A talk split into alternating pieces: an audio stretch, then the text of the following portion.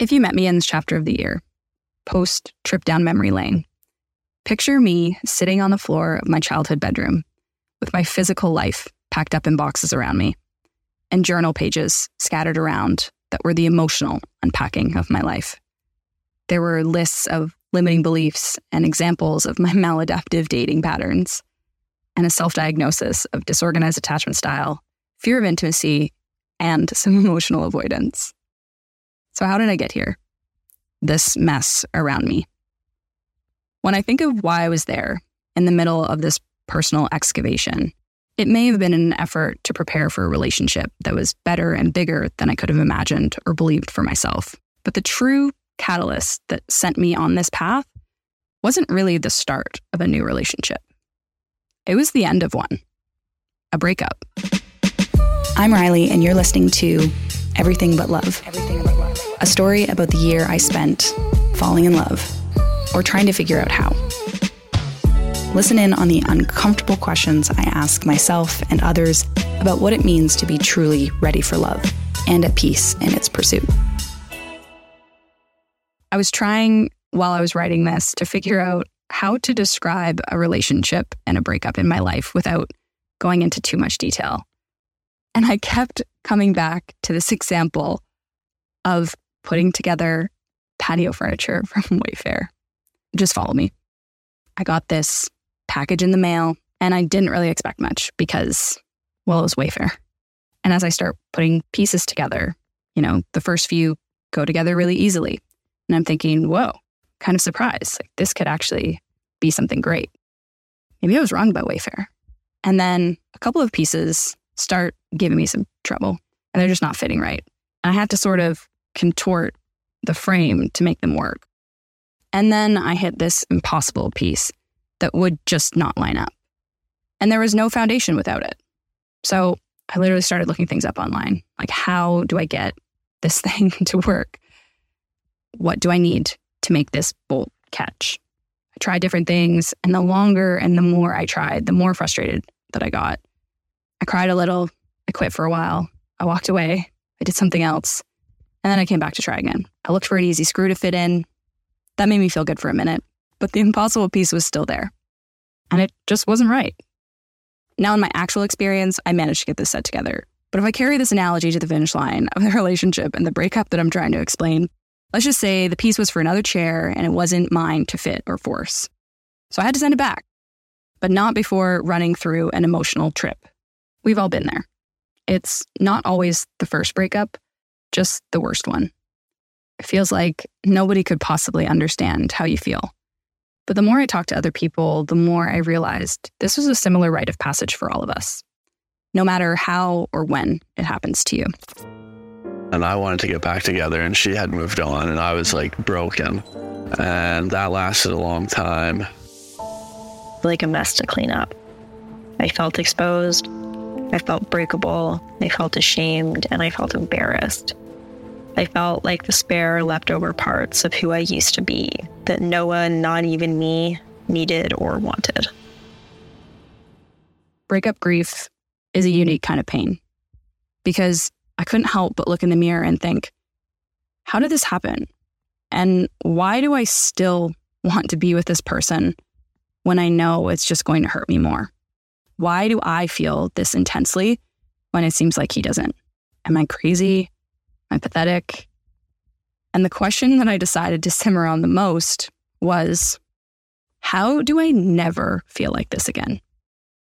For better or worse, in today's culture, if you have a problem, there are a thousand people online talking about it and offering solutions. So I started down this rabbit hole where I was seeing phrases like attachment styles and abandonment wounds and a really big body of work called Inner Child. And what they all had in common was something I mentioned earlier that as children, we're seeking to be loved and accepted. And in moments that we feel less than that, we internalize painful lessons that we may go on to try to repeat or correct and avoid in our future relationships. Now, I ignored inner child work for a long time because even though it kept coming up, at the time, I already felt pretty weak and pathetic, and somehow trying to soothe a more weak little me felt like there just wasn't time or energy for that. I was looking to speed up my healing process and get to the glowing up and moving on part. Now, I've heard inner child called your deep sensitivity. And if you have a hard time speaking nicely to yourself, feeling compassion, or generally put yourself last, you've likely got some inner child work to do. That involves getting to know that part of yourself. After my separation, all of a sudden I was alone and I had to live with myself and I had to get to know myself. And in turn, I just got to love myself. Love myself. And it was one of those things that people always talk it all the time, but I had never truly done it.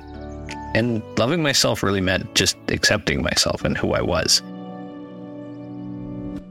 Inner child work can look like many things. You can talk to a therapist, and they'll have their own way of getting you connected and attuned. I used a workshop from To Be Magnetic. This workshop had me acknowledge each phase of my childhood development and try to connect and feel compassion for what my childhood self might have been feeling or going through at that time. You might be asking me, why is this important to think about the things you cried about when you were young? Aren't we all grown up and over it now? If I've learned anything, the answer to that is no. You're probably not quite over it. Maybe the exact same situation wouldn't trigger you again in the same way, but shades of it will and everyone has their own special set of triggers. Have you ever noticed that? That the exact same thing could happen to two different people. For example, someone could make a joke about my appearance, and it might absolutely ruin my day and have me ruminating over comebacks. But to you, this might just slide off your back and not bother you at all. That's it. The reason that this happens is because there's something bigger than that joke that's been internalized and is affecting you long after the initial event. And the longer we go without addressing the root feeling, the more the pathway in our brain that has learned to react, maybe in a defensive way, is being worn down. It's like how habits are formed. You don't even get to think about brushing your teeth when you get up, it just happens. And I'm sure you can point to a similar habit of yours relationally that you do that you don't think of that maybe doesn't feel good. Maybe it's a feeling and a reaction you have when someone forgets to do something that you've asked them to do and you get disproportionately upset. And that person is asking, you know, why is this such a big deal? And you probably have reasons. Well, it's disrespectful and you aren't listening to me. But what about when that's not always true? Maybe that person genuinely forgot. And now your feeling of the situation has actually grown a lot bigger than maybe it deserves. And that's really awful too, because not only do you now feel upset and not listened to and respected, you now also feel a little ashamed about having such an emotional reaction that might not be fair to the situation. So, the theory behind inner child work and healing these parts is that in this example, you might be able to point back to a key relationship or event in your past where someone you loved forgot something that made you really upset. And since you were young, those feelings were big, and maybe it made you feel not worthy of being listened to or not important. And now, every time after, when a person treats you in a similar way, it's like another little paper cut in this wound. And it starts to make you feel like this is just part of life. People don't listen. So then you have to learn to cope. And those coping mechanisms become patterns and habits. And maybe the coping strategy is not to care, or maybe it's to punish the other person with silence because you want them to feel bad too. And the purpose of healing is so that you can have more positive encounters and that these things don't bring up the same intense emotional reactions that they do now. It probably sounds convoluted, but over the last three years, I've put a lot of this into practice, and I know that it works. I can see evidence in my life and my overall relationships' happiness levels. The order of events is kind of look in the immediate present, identify a trigger or an emotional reaction that's coming up that may be disproportionate to the event, and then use that to try and trace back to a time in childhood have a healing moment while acknowledging your inner child that might be crying out, and then try to show up differently and take action that comes from a more healed place. The actions are often to do with boundaries. And I found out that most people have the worst boundaries with their closest relationships. There's some quote that's along the lines of if you think you're enlightened, spend a week with your family. Basically, to me, that means those are the deepest relationships with the deepest patterns playing out. It's really easy to make a new friend from the space of healing and have that person see you the way that you are now and the way that you want. But it's really tough to test that new version in the face of people that have known you at all of your different phases. So I used my last breakup as my biggest teacher. What was the dynamic that was so triggering?